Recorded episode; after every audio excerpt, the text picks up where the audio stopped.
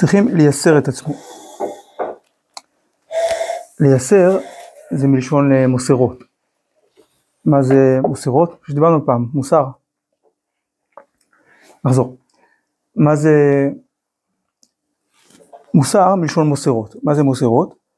יש אה, בעל חיים שאפשר להשתמש בו, אפשר לנצל את הכוח שלו לתועלת. יש בעלי חיים יותר חזקים מהאדם. למשל, אדם חורש עם שור, כי העוצמה של השור יכולה לפתוח תלם, אדם רק לוחץ על המחרשה והשור מוליך קדימה. אבל השור הוא שור. אם הוא יריח עשב באיזה מקום אחר, או יראה פרה, יכול להעיף את המחרשה עם הזרעים והכל ולרוץ. אז מה עושים כדי שהוא לא יצא מהתלם? שמים עליו עול. נכון? מה זה עול? זה מוט ברזל כבד או עץ קשה, כבד, שעל העורף, על הגב, שישאיר אותו בתלם. והוא ירוץ, בכל אופן, אז העול ייפול. אז מה עושים כדי שהעול לא ייפול? קושרים אותו ברצועות, את העול לגוף של השור. הרצועות האלו נקראות מוסרות, זה השם שלהם. אדם, באדם יש נפש בהמית, שאפשר להשתמש בעוצמות שלה לקדושה. אדם ובהמה תושיע השם, עובדים את השם גם בכוחות הבהמיים שלנו.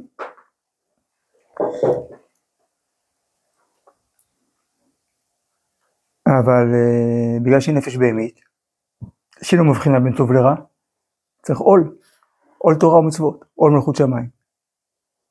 ומה עושים אם האדם כן ירצה אחרת, והעול ייפול? אז בשביל זה יש את הרצועות שמהדקות בין העול, שהוא כאילו חיצוני, כאילו אובייקטיבי, אל הגוף שלי, מתאימות אותו לגוף שלי. זה המוסר. שזה העבודה האישית שאדם עושה עם המידות שלו. באהבה, ביראה, שמדייקים את החיים עם התורה. אז יש באדם צד ישר, אשר עשה אלוקים את האדם ישר, אבל כיוון שזה, את כולם עשה, השם עשה ישר, כולל כל הפושעים, אז סימן שזה לא מספיק היושר הטבעי. בשביל זה צריך גם מוסר. מוסר זה אישור שיכוונן אותנו, ידייק אותנו אל המקום הנכון. אז לכן הרב אומר, צריכים לייסר את עצמו לאהבת הבריות. כי לפעמים זה לא טבעי. ובייחוד לאהבת המעולים שבבני אדם.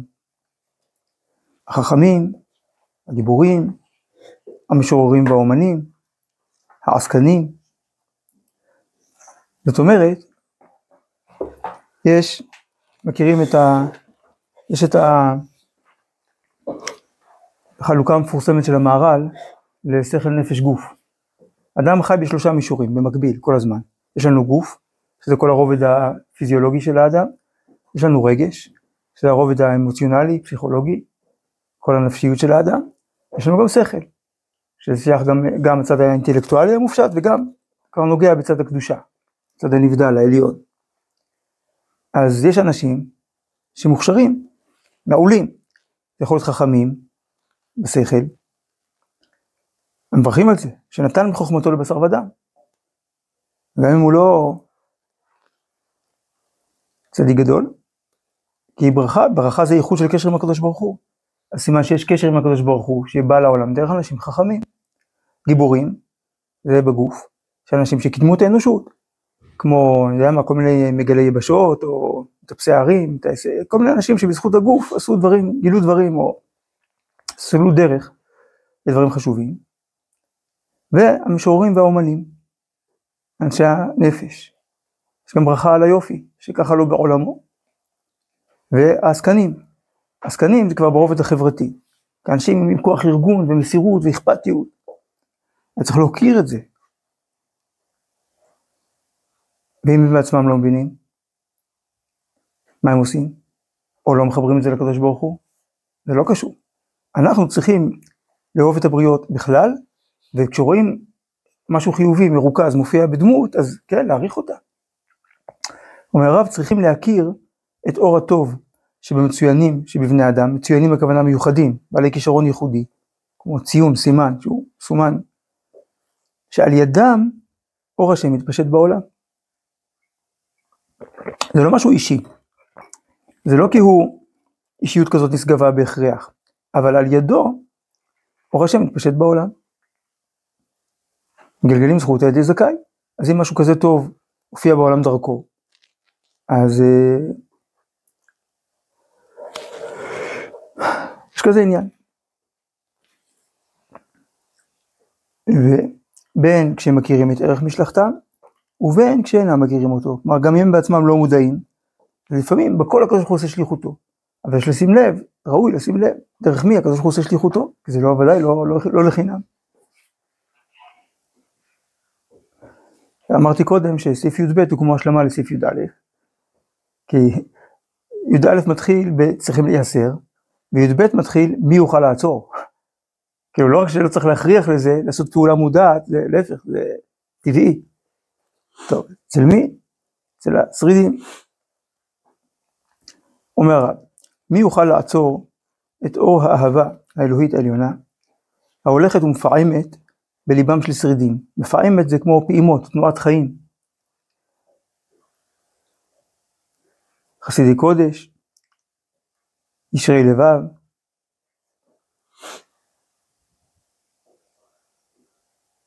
ולישרי לב, שמחה. אז מלאים חסד, אהבה, שמחה. כי רוח צח, רוח זה תנועה, וזה רוח צח, כאילו לפעמים בתנועה יש אה, שטחיות, כמו שהדרך ממעטת את השם, את הממון, את ה...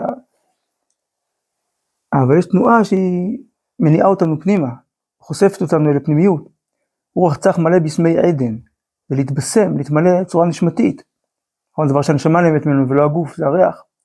מהמקום, מהמקום המקורי שלנו. שזה העדן. עדן זה המקום המקורי. שהשם שם בו את האדם, כשאדם נמצא במצב הכי עליון שלו. נכון, בעדן היה גן, כתוב ויטע השם אלוקים גן בעדן, וישים שם את האדם אשר יצא. אז המקום המקורי להיות בו, הכי שלם, נקרא עדן.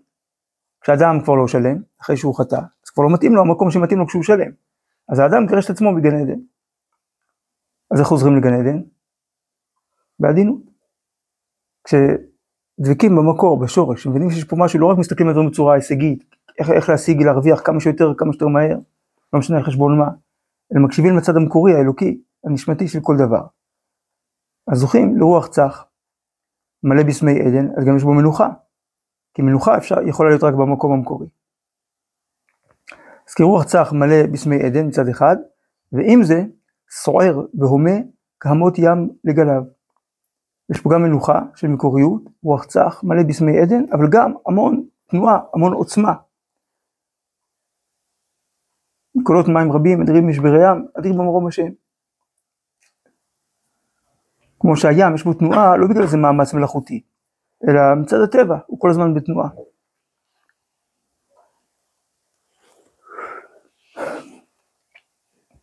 תסער הנשמה מרוב רחבת תענוג זיו נועם עליון.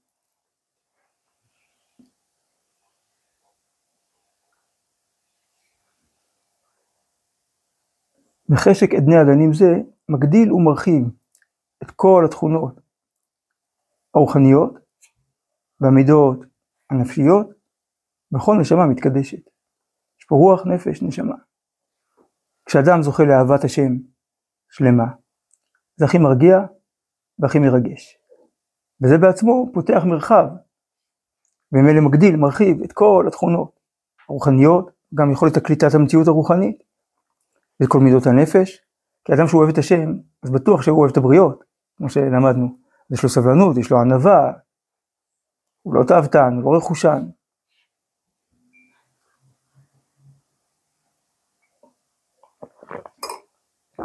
בכל נשמה מתקדשת. כל אשר לא מגע רחוק, כלומר אפילו רחוק, לאור זיו נשמות קודש של גיבורי אל אלו, הרי זה מתעלה. כלומר, גם אם אדם ברמה האישית שלו ממש רחוק מהמדרגה הזאת, אבל כשהוא פוגש אותה, זה, זה, זה מביא להתעלות. למשל, אם אדם קורא דברים כאלה של הרב, על אהבת השם שלו, או בכלל, זה מרומם. כשאדם קורא על אנשים גדולים, כשאומרים שיר שירים, עצם הידיעה שיש כזאת אהבה, שיש כזה עומק, שיש כזאת דבקות, זה, זה פותח משהו בנפש.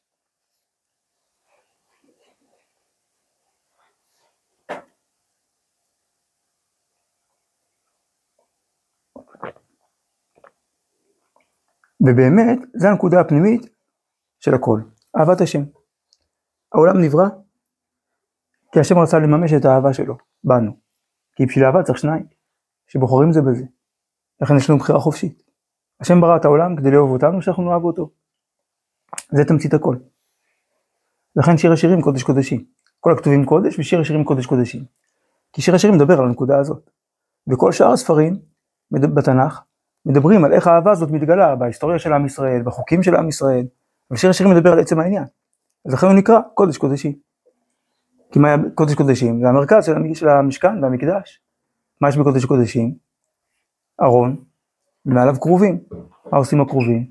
מתחבקים, זה קודש הקודשים. אהבת השם בישראל. בתפילת המידה. אומרים את כל ההיסטוריה בקיצור. גומל חסדים טובים וקונה הכל. גומל, הבן איש חי אומר, זה מפתח, משכלל, מעבד, כמו ויגמול שקדים. אז שהוא גומל חסדים טובים, כלומר מעבד, משכלל את האידיאלים האלוקיים שלו, שבהם הוא מתגלה, כדי להיות קונה הכל. קונה זה יוצר, לא שהוא קנה במכולת, אלא כמו קונה שמיים וארץ, יוצר שמיים וארץ. אז שהוא גומל חסדים טובים וקונה הכל, זה מלפני הבריאה אל הבריאה, ואז בתוך הבריאה זוכר חסדי אבות, שהאבות לא רק עוסקים בהישרדות, כמו כל בעל חיים בטבע, אלא אוהבים את השם למען שמו, אז הוא זוכר את החסד הזה, כלומר הופך אותו לזכר, למשפיע, למעצב מציאות, הוא מביא גואל לבני בניהם, אז, זה, אז, אז, אז הנה תמצית כל הבריאה, במשפט אחד, מלפני הבריאה עד מביא גואל, עד הגאולה השלמה. כל זה למה? שתי סיבות שהן אחת, למען שמו ואהבה. זה כבודו, זה שמו, זה רצונו, לאהוב אותנו, שאנחנו נאהב אותו. לכן גם כשמקבלים עול מלכות שמיים בקריאת שמע, אז מה המילים האחרונות שאומרים קודם? הבוחר בעמו ישראל באהבה, או בערב, אוהב עמו ישראל. מה הפסוק הבא אחרי שמע ישראל? ואהבת את השם אלוקיך. אז מה אנחנו אומרים להשם, קבלת עול מלכות שמיים?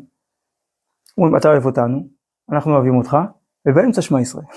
זה, זה המעטפת, זה המרחב שמתוכו מגיעה קבלת עול מלכות שמיים. יש קבלת עול, אבל קבלת עול של אהבה. כמו שאהבה מחייב, אהבה אמיתית מחייבת. אז גם אהבת השם מחייבת, אבל זה כל כך עמוק, כל כך מתוק, כל כך חי, שאדם לא מרגיש חנוק, כי יש לו עכשיו מחויבויות. קשר רגע בתיארה זה מתבטל. אז באמת זאת הנקודה הפנימית. אז למה צריך תורה? למה צריך מוסר? למה צריך מצוות? מספיק לאהוב את השם. לא. למה לא מספיק? כי יש לנו גם חולשות ויש בעולם אה, סיבוכים ובתוכנו. אבל אומר הרב, תראו את המשפט הבא, שהוא באמת מפליא. כל התורה המוסר, המצווה, המעשה והתלמוד, פה זה גם, תורה זה בשכל, מוסר זה בנפש, מצווה זה בגוף. אז כל עבודת השם בכל הרבדים, בשכל, ברגש, בגוף, המעשה והתלמוד, גם הצד העיוני, גם הצד המעשי, גם הצד הלימודי, הם באים לפנות את מכשולי הדרכים כדי שתוכל אהבת עולמי עולמים זאת להתפשט. כלומר התורה, מצוות, מוסר, זה כדי שהמציאות החיצונית של העולם לא תפריע לעיקר. מה העיקר? אהבת השם. שהיא תתפשט, תתרחב על כל כיכרי החיים, על כל מרחביהם.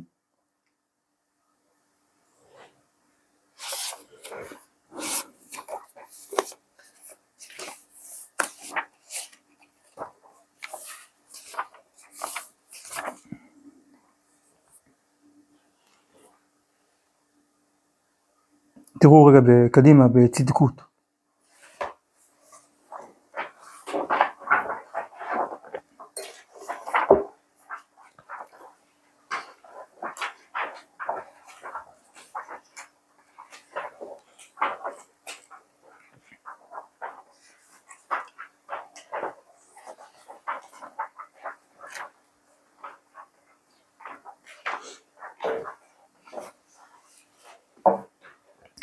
אומר הרב, הצדקות היסודית, יסוד הוא המרכיב שעליו הכל נשען, כמו היסוד של הבניין.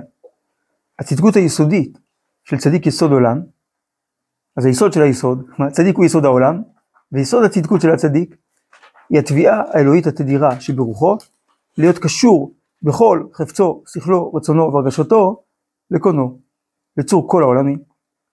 מכל חיי, מקור חיי כל החיים, והוויית כל ההוויות. כל הדברים מסתעפים במעשים, בהשכלות, בתורניות, אינם כי הם סעיפים, סעיפים זה ענפים, שלפעמים מתגלה על ידם האור הקדוש של הצדקות העליונה, אבל עצמותה של הצדקות אינה כי אם אותו הזיו הקבוע בנשמה, ועצמיות מהותה, שמתגלה בתוך נקודת החיים היותר מרוכזת או מרכזית, שמגמתה היא הקשר התדירי והמתגבר תמיד עם האור האלוהי. כלומר הרצון שיהיה קשר תמידי עם הקדוש ברוך הוא, ולא רק שיהיה, אלא שיתגבר תמיד עוד ועוד ועוד, זה, זה נקודת הצדקות. זה שזה מתבטא בלימוד, בשקידה, בעבודת מידות, בתפילה, בדיוק בהלכה, זה דרכי הביטוי של הצדקות. אבל נקודת הצדקות היא הדבקות הפנימית של הצדיק, שמתייחד עם הקדוש ברוך הוא. אותו דבר אצלנו. וענפיהם הרבים, כמו שם, סעיפים, ענפי הרבים של שורשי אהבת קודש קודשים, קודשי קודשים, אלה, כמו שאמרנו שיר השירים וכולי, קרובים, הם כל מידות טובות וישרות, פרטיות וכלליות, כלומר באומה. ישראל ביישנים, ענבים, רחמנים, גומי חסדים וכולי, אישיות וחברתיות, עד כדי שפיטת תבל בצדק ולאומים במישרים. שהטוב, שהמוסר יופיע, הוא יהיה מוביל את כל המערכת הבינלאומית.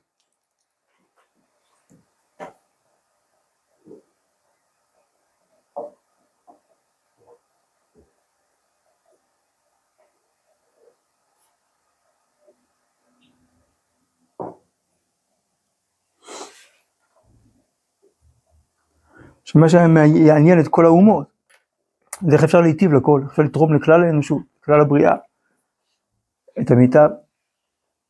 איך העולם היה נראה אם זה היה ככה. כל יום מתים אנשים מרעב. בכל מיני מקומות שאין להם יחסי ציבור, כי אין, שם פלסטינאים. אבל כל יום אנשים מתים מרעב באפריקה, בכל מיני מקומות שכוחים. לתת תזונה, יש עבדות. ויש מספיק אוכל בעולם, אין סיבה שיהיו אנשים רעבים. הכל מחלקים אותו בצורה הוגנת. מה שזורקים בניו יורק ביום אחד במלונות, היה מספיק להכיל את כל הרעבים. יכול להיות שאפילו ליותר מיום. אז אנשים לא, לא, לא מתחלקים בצורה הוגנת, בשפע שהשם נותן. אז אין מה להאשים את הקדוש ברוך הוא, הוא נתן שפע. השאלה איפה אנחנו.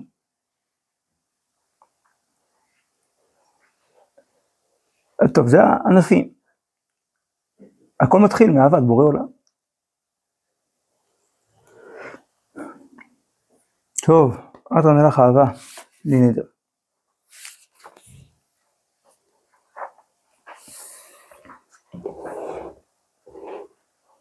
אמונה.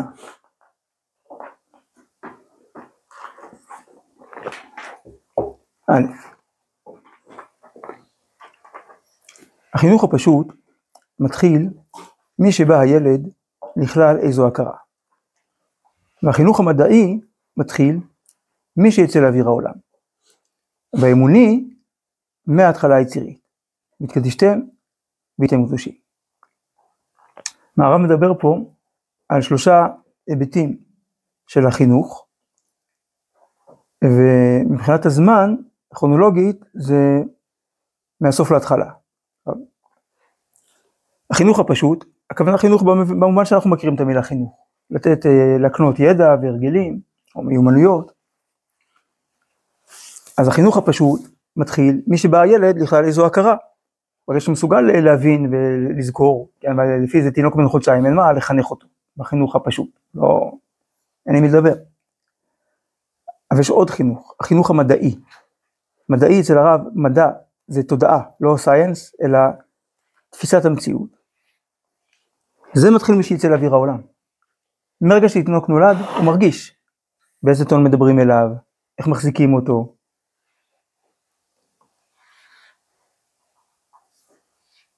אז איך נחנך אותו? מה זה העולם? האם העולם הוא מקום בטוח, או שהעולם הוא מקום אה, מסוכן? אז זה כבר מחנך אותו. איזה מוזיקה יש ב, ב, ברקע? זה, זה משנה.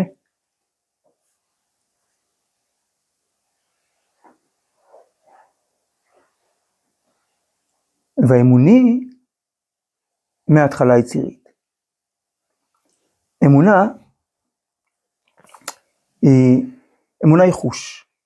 הרב כותב בהרבה מקומות. חוש זה, זה אופן של קליטת המציאות. יש חושים פרטניים, כמו שמיעה, ראייה, מישוש. יש חושים יותר כוללניים, שהם לא קשורים לאיבר מסוים. מכלול הגוף, חום, קור, כאב. יש תחושות יותר כלליות, כמו תחושת המצב. אדם ישן, אדם נרדם, עכשיו הוא התעורר, הוא עדיין לא פקח את העיניים, הוא יודע אם הוא יושב או שוכב או, או עומד. איך? הוא לא רואה. איך הוא יודע מה, מה הפוזיציה שלו? חש. חש, זו תחושה. זה נקרא תחושת המצב.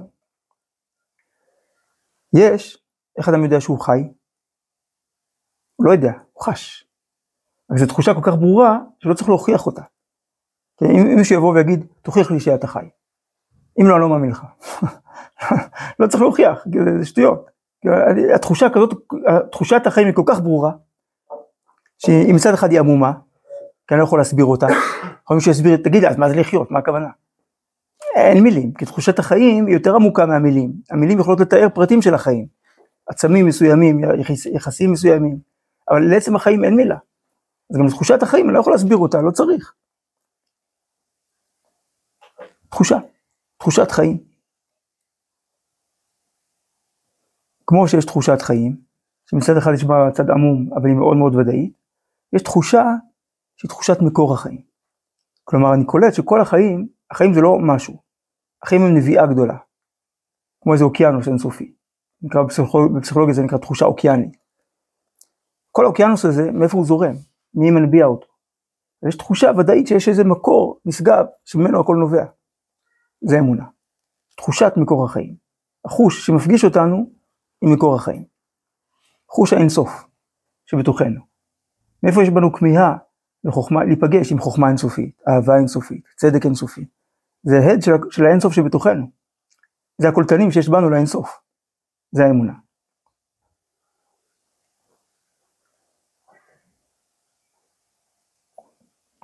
כלומר, אמונה היחס של החיים אל מקור החיים. אז ממתי מתחיל החינוך האמוני? וממתי ההורים מעצבים את היחס של הילד אל מקור החיים? מרגע שיש חיים. מההתחלה יצירי. בהקשר שבו החיים נוצרים. והתקדישתם והייתם קדושים. כלומר, מה היחס של השותפים האנושיים לשותף השלישי שביניהם? זה מעצב את האופי הרוחני, האמוני, של הילדים. טוב, שבוע הבא אולי קצת אה, נרחיב בזה.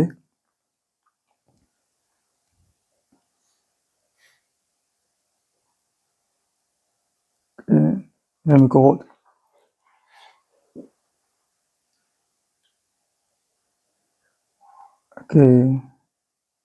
ספר סיפור. אה, בחור הגיע לפני מנחם מגור, לפני החתונה. הוא אמר לו, כל ערב, לפני שאתה הולך לישון, תלמד, תלמד, שיהיה לך איזה קביעות בלימוד. לפני שפני מנחם נהיה אדמו"ר, היה ראש הישיבה. לדבר ראש הישיבה לפני החתונה, אמר תלמד כל לילה. טוב, שנים אחר כך, הרבה שנים, לפני מנחם כבר רבה, האברך כבר אברך מבוגר עם כמה ילדים, הוא מגיע לרבה, שואל אותו, איך הילדים? אז אמר, השניים הגדולים ממש אוהבים תורה, אוהבים להתפלל, מידות טובות, והילד הקטן, יש להם אח קטן שהוא אחר, כאילו ממש לא, לא מעניין אותו. אז, אז הוא אמר לו, השניים הראשונים נולדו כשעדיין הקפדת על הקביעות הזאת של לימוד תורה לפני השינה. השלישי כשכבר הפסקת.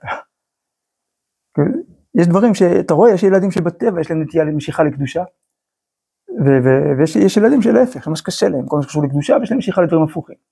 חלק מזה זה גם השורש הרוחני של ההורים. כמובן שאפשר לשנות את הכל ויש תשובה והכל תלוי בבחירה שלנו בעולם הזה, אבל זה משמעותי. התקדישתם, הייתם קדושים, פרשת שבוע. התקדישתם, בניין מתפעל זה בניין של מאמץ, כמו מתעמל, מתאמן, מתפתח, מתחזק. אז מתקדש, אדם עושה מאמץ כדי, כדי לחיות את הקדושה, גם במקומות שהאינסטינקטים הכי פועלים. ואז בהתאם קדושים בהוויה. עוד לפני המאמץ. אז, אז והתקדישתם והייתם קדושים, זאת אומרת שהתקדשות בכירית מחוללת קדושה הווייתית. גם הרמב"ם כותב בהלכות דעות, שהרב ציודה מפנה לפה. נראה את זה בעזרת השם שבוע הבא. ב' כל בהירות באה מתוך אמונה. אמונה זה המבט האמיתי על החיים. ואז מילא זה תפיסת עולם בהירה. כמו ששקרן שממציא איזה סיפור, כבר שואלים אותו עוד פרטים, עוד פרטים, הוא מתחיל להסתבך. אה, רגע, רואים שהוא מתחיל לגמגם ולחשוב, כאילו. מי שמספר את האמת, אין לו מה להתבלבל. אז ככה, הבהירות האמיתית בחיים היא באה מתוך אמונה. מתוך בהירות בקשר עם מקור החיים. ואמונה מורכבת בהתחלתה, מהשורשים של הופעת האמונה בנפש, שורשים העיקריים, מתוך מזג של יראה ואהבה. מיזוג, שהוא באמת מיוחד. הרמב"ן אומר שרק כלפי הקדוש ברוך הוא יש אהבה ויראה ביחד. כי מול בני אדם, אז אה, אם אני אוהב מישהו, אני פחות מפחד ממנו. נכון, מתי אנחנו מרגישים הכי בנוח? כשאנחנו בחברת האנשים שכולם אוהבים אותנו. כי שם אנחנו לא מפחדים. גם אם נעשה איזה טעות או משהו, כאילו, התנהגו לנו, התייחסו לנו יפה, כאילו, הסבירו לנו בנועם, בטוב, כאילו, אוהבים אותנו. ככל שיותר אוהבים, פחות מפחדים. ולהפך, אם אני מפחד מישהו, אולי אני, אני אעשה מה שהוא אומר, כי אני לא רוצה, להתחיל, אני מפחד ממנו, אבל אני לא יכול לאהוב אותו. כלומר, בתוך תוכי אני רק מחכה שהוא ילך. אז כשיש אהבה אין יראה, מה יותר אהבה פחות יראה, יותר יראה פחות אהבה. ורק מול הקדוש ברוך הוא יש יראה ואהבה ביחד, לא רק שהן לא סותרות, הן מעצימות זו את זו. כי המקור של היראה זה המקור של האהבה. זה מפגש עם האינסוף, שהוא לא מוכל, הוא לא מכל ברכתה ושחטאת שברכתה ולחמת למרן בעלמה, אין סוף. אז פה משהו, זה יראה, רוממות של מול משהו שהוא לא, לא, אין לי, אין לי כלים להכיל אותו בכלל. אבל, אבל הדבר הזה שאין לי כלים להכיל אותו בכלל, שהוא לא שום דבר, הוא גם לא דבר, אבל מקור הכל, הוא ברא אותי כי הוא אוהב אותי, הוא נותן לי מקום בעולמו, הוא מחיה אותי. אז היראה מולידה אהבה עצומה, עצומה מאוד. ותחושת האהבה הזו של כמה הוא טוב אליי, היא רק מדגישה יותר את היראה.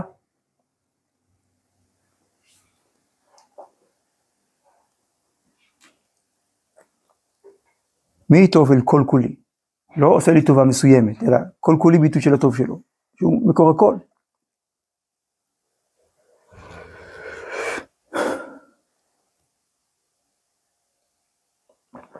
מהנשמה, בפנימיותה, מרגשת היא, הנשמה, לא הנפש.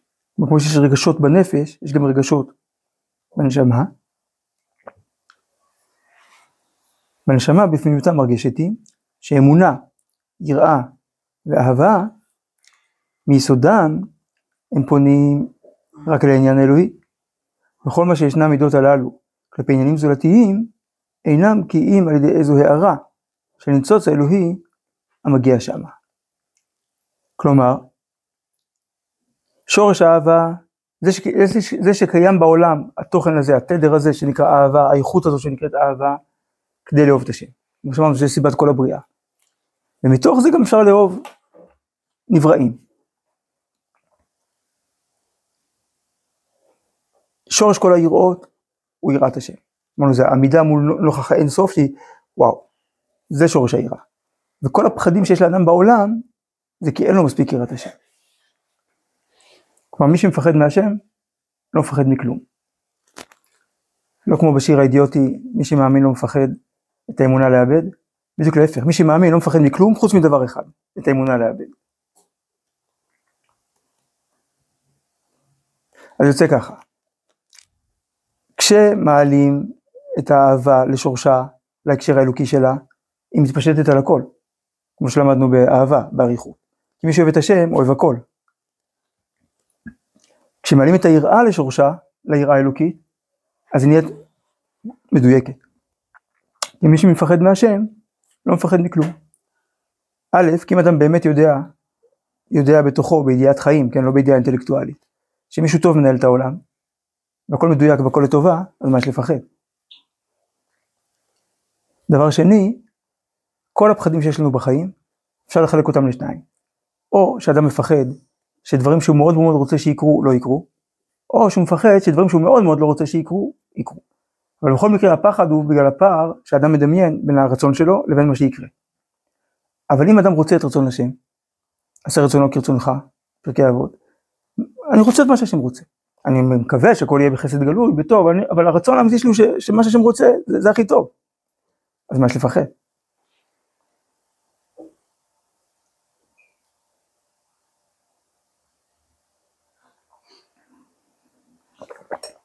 דבר שלישי, כתוב בחובות הלבבות, הוא מספר על איזה חסיד שישן באיזה מקום, שלן באיזה מקום בלילה בדרך, שלא כל אחד היה מעז לישון שם. שואלים אותו, אתה לא מפחד? אז אמר, בושן לי מאלוהי שיראני ירא זולתו. אבל לא נעים לי מקום שיראה שאני מפחד מישהו אחר. כי הוא איתי.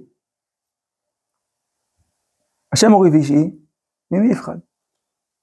אז באמת פחד הוא מבחן לאמונה. לא, יש הבדל בין זהירות לבין פחד. ההבדל הוא מאיפה הם נובעים. זהירות נובעת מהשכל, פחד נובע מהרגש. כלומר זהירות, היא אומרת, יש פה נתונים שהם מורכבים, שעלולים להיות מסוכנים, אז תשים לב מה אתה עושה. פחד זה, זה הסרט שמסביב. מה, אתה עומד באריאל, זה בשטחים, זה לא מסוכן? זה פחד שמנפח, זה כבר לא הנתונים, כבר, זה כבר סרט שאנשים ממציאים. וההבדל ביניהם, הנפקא מינה, שזהירות לא אומרת אל תעשה. הזהירות אומרת תעשה בזהירות. ופחד הוא משתק. נגיד, אדם שומע שיש תאונות דרכים. אז הוא אומר, תשמע, אתה תשים לב שאתה נוהג, אפילו אם אתה בסדר, שים לב מה קורה מסביב. אם אין איזה נהגת שיכורה מולך, שלא נדע. ו... והפחד, הוא אומר, אל תתחיל עם זה בכלל, אל תנהג, יותר טוב, תשאר בבית, אל תעשה כלום, הכי טוב, הכי בטוח.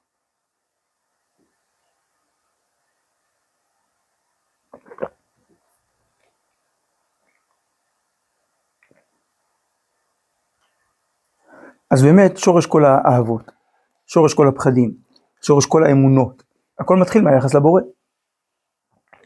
כי הוא מקור החיים, הוא מקור הכל. אז הכל קשור אליו, אז הקישור של הדברים אליו הוא המקור שלהם, כל השאר זה המעטפת, ההשלכות.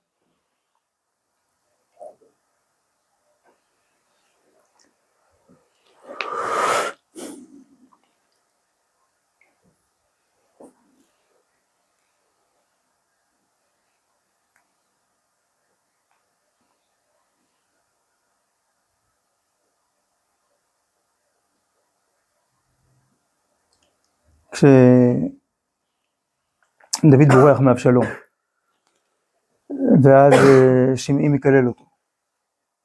קללה נמרצת, קללה נמרצת, בצורה גואלית, צא איש הדמים וכולי. ואז בא יואב, שהוא נאמן לדוד, והוא אומר, רב רנה מסיר את ראשו מעליו, למה יקלל על כלב המת הזה את אדוני? אז מה אומר לו דוד? כה יקלל, כי השם אמר לו קלל. זאת אומרת, העניין זה לא ביני לבינו, מה שכואב לי זה לא שהוא מקלל אותי, הוא בסדר, זה השפה שלו, זה הראש שלו, בסדר. אבל מה שכואב לי זה למה השם חושב שראוי שאני אהיה מבוזה עכשיו. זה מה שכואב לי. כלומר, מה שמפריע לי זה הקשר עם הקדוש ברוך הוא. לא, זה לא מול החיידקים, ולא מול מתכנני הכביש, ולא מול מערכת הביטחון. זה לא המחבלים ולא החיידקים, זה הנהגה אלוקית. שמשתמשת בכל הערוצים האלה כדי להוכיח את עם ישראל או אדם מסוים. אז הדיבור, עיקר הדיבור, שורש הדיבור הוא ביני לבינו.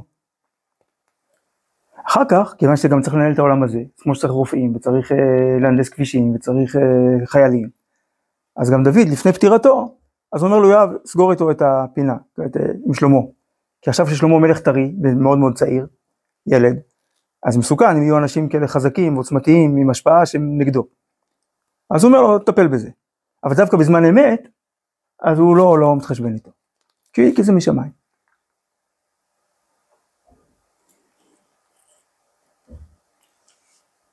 אז ככה מי ש... מי שדבק בהשם, הוא לא מפחד מדברים, כי אין דבר שיכול לגרום לי משהו לא טוב, לולא הסכמת השם. אז זה מה שצריך להדאיג אותי, שהשם לא יחשוב שראוי לחנך אותי בצורה קשה. אני יכול, אני רוצה לבקש חסד גלוי. מה הכלי לחסד גלוי? שאני אהיה בחסד גלוי. הרצון הפנימי של הקדוש ברוך הוא תמיד לטוב. באופן החיצוני, בהנהגה החיצונית יש גם דברים קשים, מידת הדין. אז אם אני רוצה שהקדוש ברוך הוא יתאים את ההנהגה החיצונית שלו להנהגה הפנימית, מה אני יכול לעשות? שאני אתאים את ההנהגה החיצונית שלי להנהגה הפנימית שלי. הפנימיות שלי זה הנשמה. החיצוניות שלי, של האדם, זה המחשבות, הרגשות, הרצונות, המעשים. ככל שהמחשבות יותר מתאימות לנשמה, ככל שהרגשות יותר מתאימים לנשמה, ככל שהמעשים יותר מתאימים לנשמה, כלומר האדם מחבר את החיצוניות שלו לפנימיות שלו, ובזה הוא בונה כלי שגם הנהגת השם איתו תהיה בסייעתא דשמיא מיוחדת, שתופיע מחוברת לפנימיות שלה.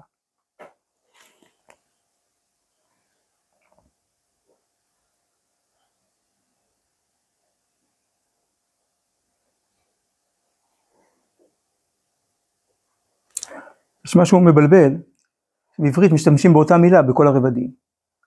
אדם אומר, אני אוהב שוקולד, אני אוהב את אשתי, אני אוהב לקרוא, אני אוהב את השם.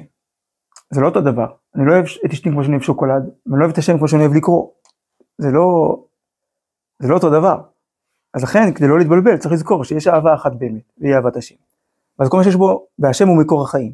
כל מה שיש בו ניצוץ של חיות, אז זה מרגיש כלפיו משיכה, בקשר, כי זה נותן לי חיות. אני מרגיש שזה נותן לי חיות. למה? ולא הדבר נותן לי חיות. אלא זה שהקדוש ברוך הוא מופיע חיות בעולם דרך הדבר הזה. אז אפשר דרכו גם להתחבר למקור. איזה טוב מי שברא את הטוב הזה.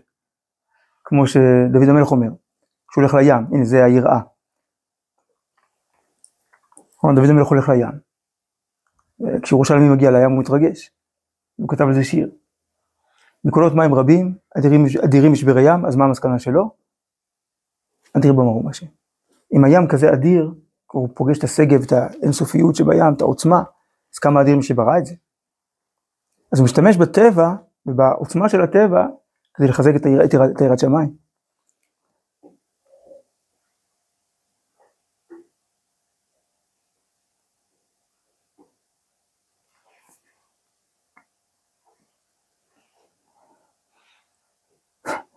יש סיפור, לא זוכר על איזה צדיק, שהלך עם הנכד שלו בלילה, והוא אמר, סבא, אני מפחד מהחושך. אז הוא אמר, אני מפחד ממי שברא את החושך. החושך לא יכול לעשות לי כלום. צריך להיזהר, אבל אין, אין מה לפחד. פחד באמת זה רק מהשם. אז משחרר מכל הפחדים. ואמרנו, הפחד הזה, יראת השם, היא גם אליה אהבה. כי זה הפחד לא לפספס את הגודל של החיים, שיראת השם מביאה אותנו אליה.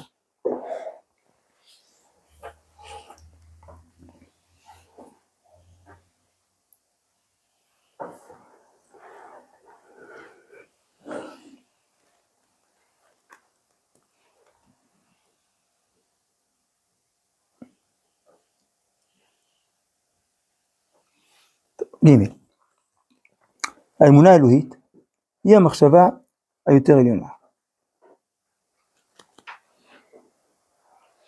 שמתוך גובהה היא משתפלת, וכשהיא יורדת, בשלב הירידה ההכרחי של התגלות שלה במציאות, בכל השדרות, גם היותר שפלות. כלומר גם הילד הכי קטן, ששומע פעם ראשונה את המושג השם, מי שברא את העולם, מי שנותן לנו את החיים, אז הוא גם, הוא באמת מאמין. מדרגות באמונה. אבל זה, כיוון שהאמונה היא שורש הכל, אפשר לפגוש אותה בכל מדרגה, בכל ציור. ובכל דרגה ושדרה, היא מתארת כפי ערכה. ילד קטן יודע שהשם טוב, כי הוא ברא את הממתקים. כאילו, בערך.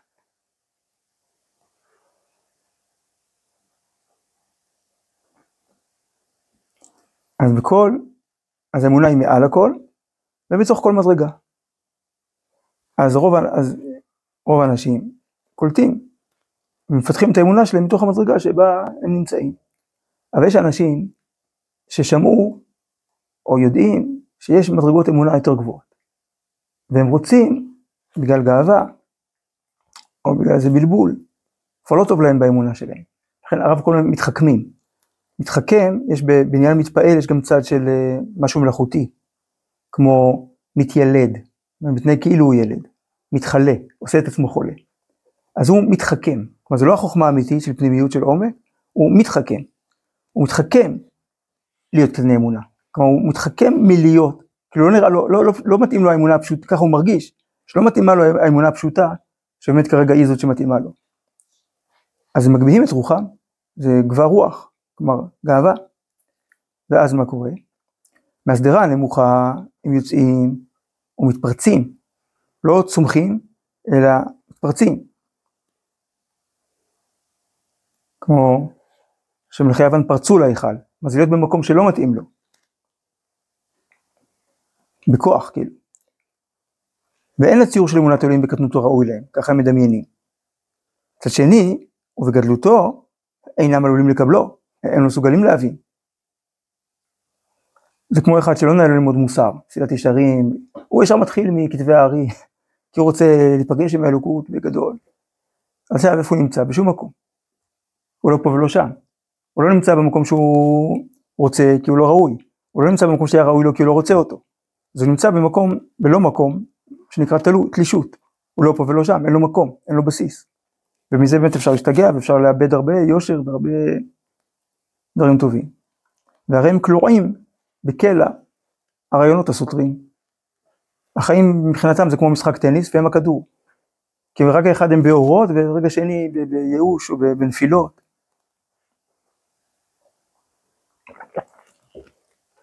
כי הם לא מכווננים.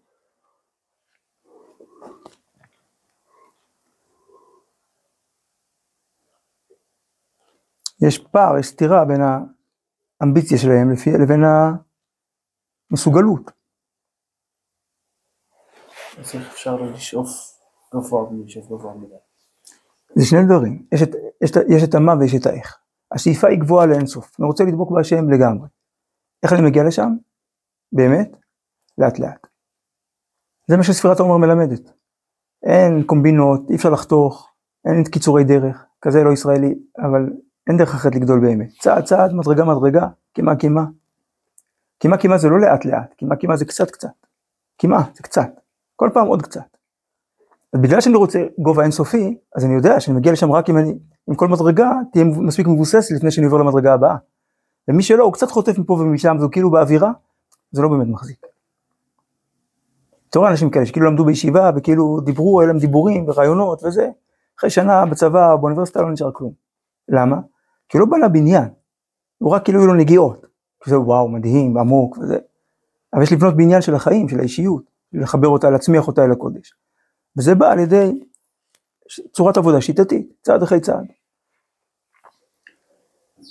זה מסילת ישרים, זה ספר, הבסיס. כי הוא לא כתוב לפי א' ב', כמו אורחות צדיקים, או בתור ספר על משלי, כמו רבנו יונה, אלא הוא בנוי לפי הסדר שבונה בן אדם, זהירות, זריזות, נקיות, ורק אחרי זה פרישות, טהרה, לאט אבל בטוח.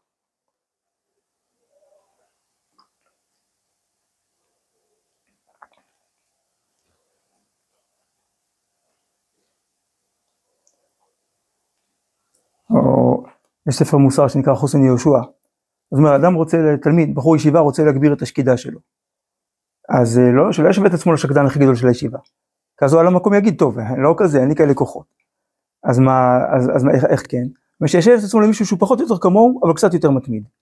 אז הוא אומר, אם הוא יכול, גם אני יכול. ואז שהוא באמת מצליח לשקוד יותר, ועכשיו הוא כמו ההוא שהוא קודם היה המודל שלו, ועכשיו שישווה את עצמו למישהו שהוא קצת יותר ממנו. ואז יגיד, מה, אם הוא יכול, גם אני יכול. אז ככה כל פעם קצת. אבל אם לא, כתוב בגמרא,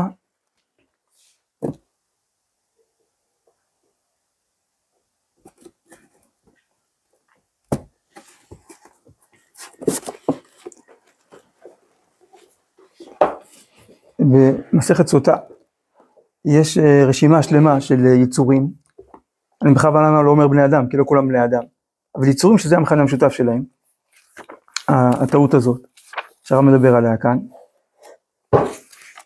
כתוב כך, העיקרון, אתה מתחיל מסוטה, תנור רבנן, סוטה נתנה עיניה במי שאינו ראוי לה, לא מתאים, ואז מה קורה? מה שביקשה לא ניתן לה, ומה שבידה נטלו ממנה. עכשיו הכלל, שכל הנותן עיניו במה שאינו שלו, מה שמבקש אין נותנים לו, כי זה לא שלו, ומה שבידו נוטלים ממנו, כי הוא לא רוצה אותו. אז אין לנו כלים להחזיק אותו. עכשיו יש רשימה. וכן מצינו בנחש הקדמוני, שנתן עיניו, עינו, עיניו מה שאינו ראוי לו, וכולי.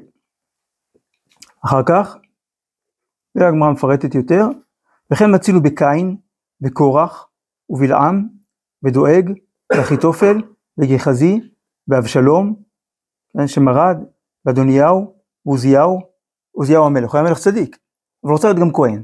עכשיו הוא נהיה מצורע, עכשיו גם מלך הוא לא היה. והמן, שנתנו עיניהם במה שאינו ראוי להם. מה שביקשו לא ניתן להם, מה שבידם נטלו ממנו. אז אם אדם רוצה- מדרגות, ויש לו כזה דמיון, שאם הוא לא כזה, הוא לא כזה צדיק, הוא לא כזה קדוש, הוא לא כזה זה, לא שווה לו, כי זה בקטנה מבחינתו, אז הוא בחיים לא יגיע לגודל הזה שהוא מדמיין. אז הוא כלוא בקל הרעיונות הסותרים, עד אשר יבוא עזרם מקודש, קדוש לעולם קיים. מתוך המקור של הקודש, שבסופו של דבר הוא שואף אל הקודש, אז יש מצב שאם תהיה לו קצת יותר ענווה, אז גם תהיה לו סייעתא דשמיא להבין, הוא קצת אה, לא דייק, ולחזור ל- לגובה האמיתי שלו. טוב, נעצור פה להיום.